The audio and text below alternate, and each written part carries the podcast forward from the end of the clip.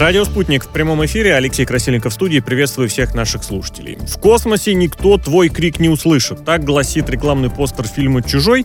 Ну а если из области фантастики перейти в область реальности, то даже за пределами Земли голоса слышны. Голоса вполне земные последнее время чаще говорили по-китайски, поскольку на днях очередная миссия собрала с Луны образцы грунта, привезла их на Землю.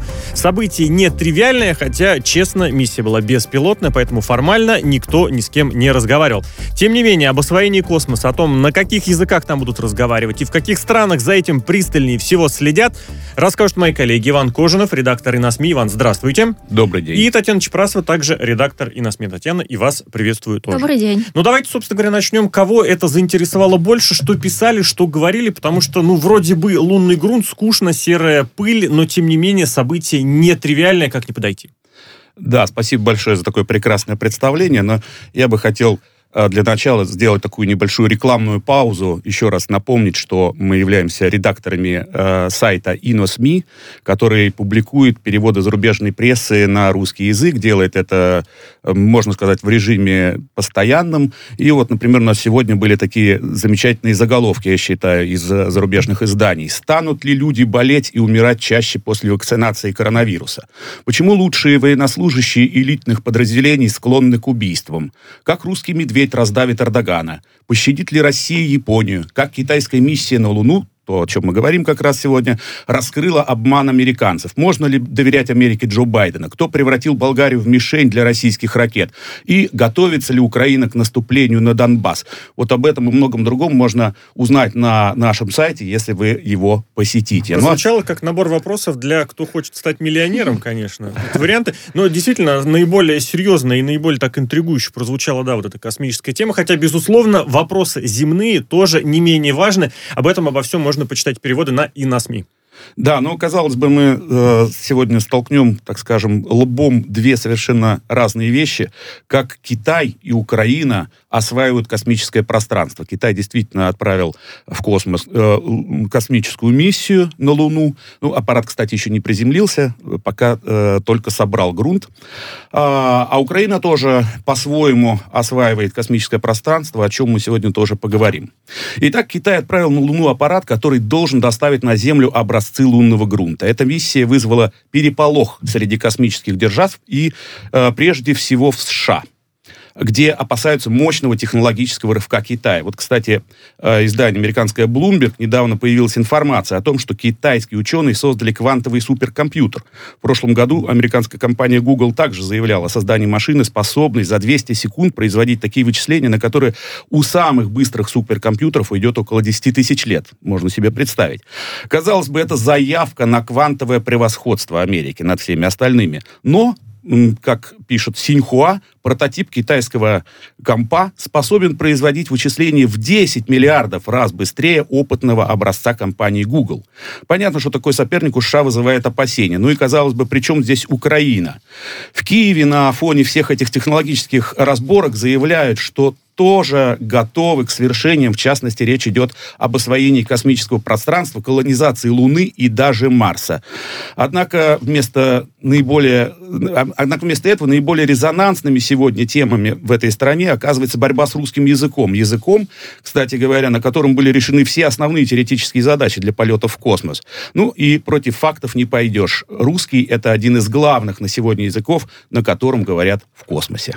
Вообще очень заинтересовало, конечно, еще ситуация про этот, про суперкомпьютер, просто потому что я уверен, значительная часть тех, кто взволновался, это подростки, которые играют в компьютерные игры, и которым всегда нужен компьютер помощнее. Но развивают эти технологии не только для видеоигр, еще и для очень сложных как раз этих самых вопросов, которые и позволяют оформлять, запускать и обратно приземлять космические миссии, собственно говоря, в первую очередь, о которой мы сегодня и беседуем.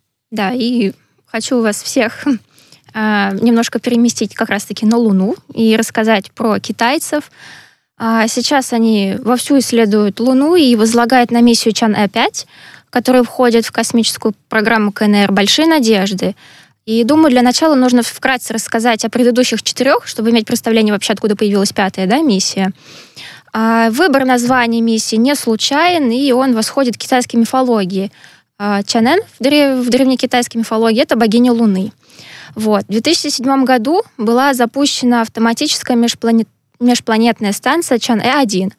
И так Китай стал третьей страной после СССР и США, которая начала независимое исследование Луны. Затем, в 2010 году, произошел э, запуск Чане-2, э, задача которой было изучение условий и выбор места для посадки Чане-3, это уже третий, третья миссия, которая произошла в 2013 году. Затем случилась миссия Чане-4, начавшийся в 2018 и главным ее результатом было исследование обратной стороны Луны. Тогда Китай получил снимки с обратной стороны Луны вот, в январе 2019 года. И теперь, собственно, происходит миссия Чане-5. Вообще, вы перечислили несколько как раз миссий, ключевых задач, и такое вот прям действительно ощущение, что подборка по развенчанию различных мифов. Что там есть на обратной стороне, пожалуйста, сфотографировали, привезли. Что касается Чан 5, Чан 5, я так понимаю, про, развенча... Э, про ситуацию с американцами ну, не зря было упомянуто Иван вами чуть ранее. Да, обязательно об этом чуть-чуть угу. позже поговорим, когда будем угу. обсуждать, как да. э, китайские читатели оценивают полет и увидели ли там э, китайцы следы, следы американцев. американцев. Да, но вообще стоит отметить, что Зон Чане-5 стал первым в Китае космическим аппаратом, предназначенным для сбора и доставки на Землю образцов грунта с поверхности другого неместного дела, э, тела. Это отметила ведущая китайская газета Женьмин Жибао. А, она пишет, миссия этого лунного зонда считается одной из самых сложных в истории космонавтики Китайской Народной Республики является первой в своем роде за последние более чем 40 лет. То есть последняя миссия была сделана Советским Союзом в 1976 году, когда э, был, были привезено, было привезено 170 граммов лунного грунта. Э, и заместитель руководителя Центра исследования Луны и космической инженерии Государственного космического управления Китая Пэй Джао Юй уверен, эта миссия поможет развитию науки и технологий страны, а также заложит фундамент для перспективного полета космонавтов на Луну и освоения Китая глубокого космоса. Он отметил, что Чане-5 использует метод отбора проб, который отличается от методов США и Советского Союза. И, э, собственно, почему эм, зонд принес, э, зонд доставил 2 килограмма грунта, а не 200 граммов, как это сделал СССР до этого. И тогда, на момент начала миссии, в Китае сказали, что э, беспилотная стыковка, собственно, которая использовалась да, в этой миссии на лунной орбите, станет историческим прорывом, но осуществить ее будет крайне сложно. Но, как мы сами уже видим, у китайцев это сделать получилось. Ну и вот уже э, портал Гуанча э, рапортует об успешной посадке, о том, что было, вот мы с вами опять же говорили, что они сфотографировали, да, действительно 653 изображения поверхности Луны сделаны зондом, и э, рассказывает портал о том, где, где, собственно говоря, приземлился этот э, аппарат. Это океан Бурь, Uh, так называется это место, это область лунная. По геологическому возрасту она моложе, чем uh, районы где Соединенные Штаты и Советский Союз более 40 лет назад проводили отбор проб. Ну и вот пишет э, дословно так. Океан Бурь богат радиоактивными элементами, такими как уран, торий, калий. В нем содержатся базальты возрастом от, э, до 2 миллиардов лет. Если удастся получить новые образцы отсюда, это может по, по, по улучшить понимание лунной вулканической активности. Ну, я думаю, что здесь, помимо всего этого, конечно, речь идет об освоении полезных ископаемых. Э, уже страны пытаются разобраться, что же можно э, поиметь с освоения Луны.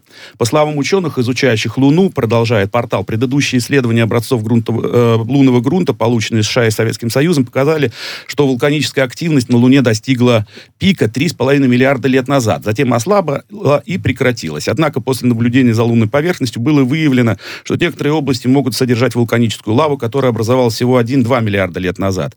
И это аналогично возрасту области приземления Чан-Э5. И если образцы, собранные этим аппаратом, смогут подтвердить, что Луна была все еще активна в этот период, это полностью изменит ее историю. То есть ну, такие вот э, подробности э, целей и задач этой миссии рассказывает Гуанча.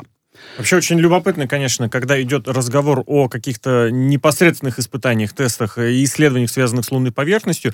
Ведь действительно теоретически на бумаге, ну, все расписано, все объяснено, все показано. Вроде бы уже. И вот эти практические данные, которые приходят, они, ну, пусть где-то не дают принципиально чего-то нового э, в плане знаний, но в этом смысле раскрывают все в деталях и показывают, что да, теоретические выкладки были правильными. Я бы еще обратил внимание, вот не знаю, насколько это вот действительно полноценная и законченная информация, что э, взлетный модуль, который вот, собственно говоря, доставлял э, лунный грунт на, соответственно, станцию со стыковкой, опустили обратно на Луну, чтобы не болтался. Убрали за собой космический мусор, аккуратненько вот Внимательные китайцы. Да, ну и китайцы, видите, еще э, рассказывают о своих достижениях, э, ну, можно сказать, хвалятся своими достижениями, потому что они э, разработали совершенно новый механизм для сбора проб с внеземных с небесных тел. И с помощью механического извлечения с поверхности и бурения буровым инструментом осуществляется раздельный сбор лунных образцов. То есть еще вот и раздельный сбор. На это внимание. Здесь да. московские чиновники. Да, реализуется многоточечный, разнообразный автоматический отбор образцов. Вот такая вот интересная информация. Да, но это еще не все. И чтобы оставить свой след на Луне, да, а позднее Китайское национальное космическое управление опубликовало панорамный снимок, сделанный зондом как раз-таки напоследок, после того, как он уже собрал пробы лунного грунта. А, и на этом снимке виден установленный на поверхности Луны флаг КНР. Об этом сообщило в прошлую пятницу информационное агентство Синьхуа. А, и сделался акцент на том, что создателям флага... Застолбили место. Да. Создателям флага потребовалось более года на поиск подходящего композитного материала, который мог бы выдержать суровые условия окружающей среды, и вес флага составляет всего 12 граммов. Китайцы своей гордости по этому поводу, конечно же, не скрывают. А, например, Лю Хайган, а, который принимал участие в создании флага, сказал, что работу, за которую он отвечал, была самой сложной во всей его карьере. И отметил, что почувствовал невероятную гордость, когда положил в коробку последние детали, похожие на произведение искусства. И когда он, в смысле флаг, будет водружен на Луну, я скажу своему внуку, это сделал твой дедушка. Ой, очень здорово. Вот. вот это момент, который, мне кажется, именно Китай все-таки выделит из всех остальных. Безусловно, ученые есть блистательные везде. Исследователи прекрасные есть везде. Инженеры есть везде. Но вот эта связь традиций и поколений, мне кажется, вот, вот первым могло прийти в голову именно там. Да. И они продолжают активно следить за развитием событий, потому что миссия еще не закончена, но она уже подходит, да, скажем так, к своему логическому завершению. Зон должен приземлиться в середине декабря, да, где-то. Вот. Но помимо беспокойства за успешное завершение миссии, многих китайцев как раз-таки волнует, были ли на самом деле американцы на Луне. Например, один из читателей пишет, Сравнивая фотографии, присланные Китаем и Соединенными Штатами после высадки на Луну, самая большая разница заключается в том, как представлена поверхность Луны. Американские фото и видеоматериалы показывают, что она покрыта толстым слоем пыли, на котором четко отпечатываются следы, и что вокруг лунохода клубятся, клубится пыль. А китайские материалы показывают, что на Луне никакой пыли нет, и лунная поверхность представляет собой, скажем так, застывшую корку, похожую на засохшую почву, и она не очень прочная. И даже если бур спускаемого аппарата разбивает, э, ну, как раздрабливает поверхность Луны, пыли не видно. И то же самое происходит с обратной стороной Луны. И здесь же комментатор приходит к выводу, что расхваленные достижения Америки 50-летней давности, связанные с высадкой на Луну, а, развелись как это, как это самая пыль, о которой он, собственно, и говорил. Другие читатели хвалят эм, э, голливудские технологии, угу. американские, которые... Повторение привычного да. этого мифа, да. А про свои технологии они скромно подмечают, что они у нас более продвинутые, мы поднимаемся, и поэтому можем отобрать больше грунта. В Советском Союзе не было таких технологий для стыковки, как есть у нас. Именно по этой причине масса отобранного грунта в 170 граммов была их максимумом. Но при этом же они пытаются предугадать возможную реакцию США на их успех. И, например, кто-то из читателей Гуанча оставил такой комментарий. Американские жирные политики сегодня объявят, вводятся санкции на Луну и на всех, кто поддерживает контакты с китайскими военными. Ну, это, кстати, можно особо не сомневаться. Рано или поздно, да. если ситуация будет выглядеть достаточно опасной для Соединенных Штатов, что-то подобное обязательно появится. Ну, надо сказать, что действительно успехи Китая в освоении Луны и восхищают, и пугают, и прежде всего американцев. Вот что пишет американская ежедневная газета «The Hill». Чань-Э5 — это самая сложная миссия, за которую Китай когда-либо принимался. И Китай — это единственная страна, которая совершала посадки своих аппаратов на Луну за последние несколько десятилетий. Китайская программа по изучению Луны демонстрирует одну из сильных сторон подхода Китая к исследованию космоса. В процессе реализации планов Китаю удалось избежать синдрома дефицита внимания, а также череды остановок и возобновлений, которые мешали эффективной реализации современной американской программы по исследованию Луны. Пекин шаг за шагом, медленно, но верно воплощает в реальность свою программу кульминацией которой, согласно планам, должна в конце концов стать высадка китайских астронавтов на поверхность Луны. И, наверное, в этом можно не сомневаться, что... Вот есть в, в свое время стало популярно, и сейчас, это существует такой, э, я не знаю, полуюмористический, полуироничный подход к любому процессу, который занимает долгое время, и, соответственно, у него много шагов, много ступеней. Такое перечисление этих самых ступенек, и такая стрелочка, мол, вы сейчас находитесь здесь. И поэтому даже если вот сейчас сложно представить, ну как на самом деле действительно что-то с Луной, какая-то база там появится. Я очень люблю спрашивать э, людей, которые изучают космос или являются просто энтузиастами, какая база будет на Луне первой, э, военная, научная или туристическая. И сейчас это просто сложно представить, но тем не менее вот этот поступательный план, он есть, и в том, что Китай его рано или поздно реализует, наверное, да, сомнений особых нет. Да, но вот Америка этим, этим похвастаться, этими движениями, шагами не может. Между тем, все попытки американцев вернуться на Луну пали жертвой постоянно меняющихся политических прихотей, вот пишет та же The Hill. А, в современной гонке на Луну, а, ну или лунной гонке, Китай в значительной мере опережает своих конкурентов, а победитель получит внушительный приз – доступ к ресурсам Луны, а еще застолбить себе место у ворот, ведущих планетам Солнечной системы. То есть именно ему будет принадлежать будущее. Вот это беспокоит американское издание. Превращение Китая в господствующую державу, по мнению газеты, это историческая трагедия. И Запад должен и дальше продолжать прикладывать усилия для исследования Луны. И я думаю, здесь не дописано э, для сдерживания Китая, китайских амбиций. Ну, шутка шутка, здесь пошутить действительно можно. А ведь действительно в последнее время очень много говорят, что тот, кто, грубо говоря, основ... обоснует, а, как бы сказать, основание, обоснование на Луне устроит, то действительно получит стартовую площадку для последующих э, экспедиций к другим планетам, возможно, за пределы э, Солнечной системы. Поэтому этот шаг здесь сейчас, он не только в направлении Луны, это действительно в освоении всего, что там дальше есть, а, соответственно, полезные ископаемые могут быть не только на Луне, они могут быть и на Марсе, и еще где бы то ни было. Я очень хорошо помню, как в Люксембурге космическая программа решила озадачиться астероидами, которые вокруг, вот солнечной, вокруг Солнца крутятся, и, соответственно, тоже там прису- при- представляют собой запас Интерес. этих самых ископаемых. Да.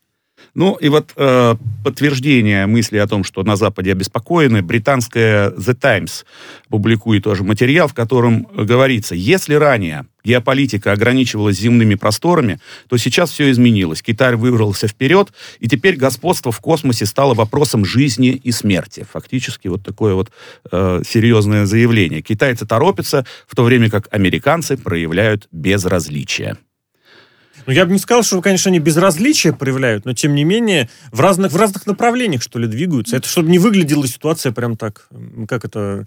Ну, не Юра, как у них, Нил Армстронг, Нил мы все потеряли. Тут у них тоже могут эти фотографии Ну да, у них все-таки исследования Марса да, да, да, да. идут, так что но здесь есть. имейте в виду, что не нужно это выставлять вот в виде да. этих таких э, мемов уже русскоязычных, переведенных на английский да. язык. И хотелось бы добавить, что э, в Японии тоже следят за достижениями своего соседа говорят о том, что таким образом Китай пытается продемонстрировать всему миру реальные достижения на пути к становлению космической державы, к которой стремится администрация Си Цзиньпина. Но все же японцы относятся не так однозначно. Например, одни не скрывают восхищение Китаем, его технологиями, каких успехов он достиг, каких высот, да. И но другие обеспокоены тем, что Поднебесная может использовать Луну в военных целях. Например, один из японских читателей пишет, достижения китайцев прекрасные, но мне не нравится, что всем руководит армия. Они как бы заявляют, что все технологии разрабатываются ради войны. Не используйте поверхность Луны в военных целях. Но также нашлись и те, кто не упустил возможности позлорадствовать. Например, один из комментаторов пишет, поздравляю, надеюсь, что скоро вся верхушка Компартии переселится на Луну. Этому будет рад не только весь мир, но и сами китайцы. Странная какая-то ассоциация. Но ну, мне теперь свой вопрос ну, нужно будет добавить еще, что помимо туристической, научной и военной базы, там еще будет как партийная база. Партийная база, наверное. Санаторий. Да, ну вот не, не, не знаю, успеем ли мы успеем, конечно. поговорить про Украину космическую. А, общеизвестен факт, что СССР вкладывал серьезные ресурсы в развитие космической отрасли, и после его распада Украине достались мощнейшие предприятия, в частности КБ «Южная», создающие ракетные двигатели, например, используемые в том числе американцами. Но сегодня в стране обсуждают, в общем-то, на мой взгляд, взаимоисключа... взаимоисключающие вопросы, как спасти космическую отрасль, с одной стороны, а с другой стороны, не принять ли участие в освоении Марса. И ситуация... Есть вариант просто. Есть вариант. Сразу в обход Луны. да. Э, да, кстати, именно так. И ситуацию в космической сфере особого оптимизма не вызывает. Это есть такое агентство Униана, но довольно подробно в своей статье это излагает. Пишет, что человечество стоит на старте освоения Вселенной, который, по сути, является началом колонизации Солнечной системы, а в планах создания международного консорциума. И вот куда Украина-то хочет попасть, который в будущем будет эксплуатировать станцию на орбите Луны, а также заниматься строительством постоянно действующих объектов непосредственно на поверхности спутника Земли, ни одна страна финансово не потянет проект подобного масштаба, и поэтому у Украины есть прекрасная возможность включиться в этот уникальный процесс и тем самым дать шанс для развития своей космонавтики. Ну, и как раз генеральный директор вот этого конструкторского бюро «Южное» Александр э, Дегтярев утверждает, что космическая отрасль Украины обладает полным комплексом технологий для, обеспеч... Э, для обеспечения длительных космических экспедиций по освоению тел Солнечной системы. Поэтому государство может занять лидирующие позиции в организации полетов и на Луну, и на Марс. Украина обладает сегодня, ну вот это я его цитировать уже не буду, э, Проект полета на Луну при этом он считает более реалистичным для воплощения в ближайшем будущем, чем далекая экспедиция на Марс. На самом деле, те же результаты можно получить быстрее на Луне, решая одинаковые задачи жизнеобеспечения на планетах Солнечной системы. Там тоже есть полезные ископаемые, вот Украина тоже думает о полезных ископаемых, доступ к энергоисточникам. По убеждению Тектерева, человечество должно начинать с Луны, чтобы научить осваивать э, всю Солнечную систему. И здесь мы выступили как лидеры, поскольку мы можем быть лидерами не финансовыми, а научными, технологическими. Надеемся, что проект будет поддержан, то есть речь идет о попытке добиться финансирования этого проекта. Ну, Сейчас звучит, конечно, логично, но с другой стороны еще немножечко пугающе. Это же какое действительно было наследие оставлено, как, на, какой, на какой стадии, на каком уровне находилось исследование космоса в Советском Союзе, если вот по прошествии этих нескольких десятилетий тот опыт, который есть у Украины, его будет действительно хватать, а его, здесь вряд ли можно сомневаться, что это больше, чем у очень многих из других стран, у которых такого наследия нет.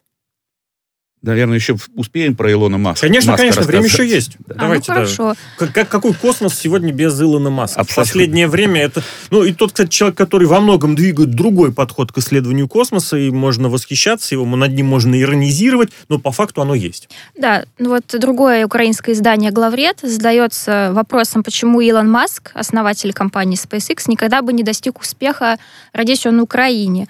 И она обращает внимание на то, что в компании Маска есть есть разработчик, написавший программное обеспечение для полета Crew Dragon. Это Алексей Пухунов. И он самый обычный парень из Житомира. По идее, это должна должно Вообще, быть да, большой наоборот, гордостью идее, для быть, Украины. Да. Значит, Но вот и Главред пишет, что нет, кто так считает, это дурачье. А, потому что дурачье не понимает, что Украина не имеет никакого отношения к успеху ее, ее соотечественника. Наоборот, парень из Житомира оказался в команде Маска, потому что на Украине Илона Маска ободрали бы как церковную мышь. В нашем обществе, продолжает главред, Илон Маск вызвал бы заслуженное презрение, поскольку своим существованием был бы вызовом, постоянно доказывая, что они бараны, преклоняющиеся перед разными авторитетами. Вот. И сила этих авторитетов такова, что десятилетие за десятилетием детям с айфонами в школах будут вбивать в голову коломики. Это короткие народные песенки, распеваемые на Украине под музыку и танцы. В качестве критерия образованности, чем позволить на уроках изложить свои мысли. И, по сути, Илон Маск это можно, могу быть, а украинское общество это казаться невозможно, нельзя. Сейчас и нам это экзистенционализма прям началось, да. быть или казаться. Вот. И потому Маск склепал ракету и компанию а он именно склепывал, надо да, сказать, да. В десятки миллиардов долларов, а украинское конструкторское бюро «Южное» продает чертежи советской ракеты за 300 угу. тысяч баксов немцам. Это вот. как раз к разговору о том наследии, которое действительно да. остается, и которое все еще может пригодиться. Ну, опять же, повторюсь, здесь можно и иронизировать, можно и порадоваться, можно просто следить и за тем, что происходит. Следить по публикациям на сайте радиоспутник.ру и на переводных, э, из переводных публикаций на сайте и на СМИ. Иван Кожинов, Татьяна Чепрасова, редактор этого издания, и на нас в студии «Радио Спутник». Иван, Татьяна, спасибо огромное. И беседу провел Алексей Красильников. Благодарю вас всех.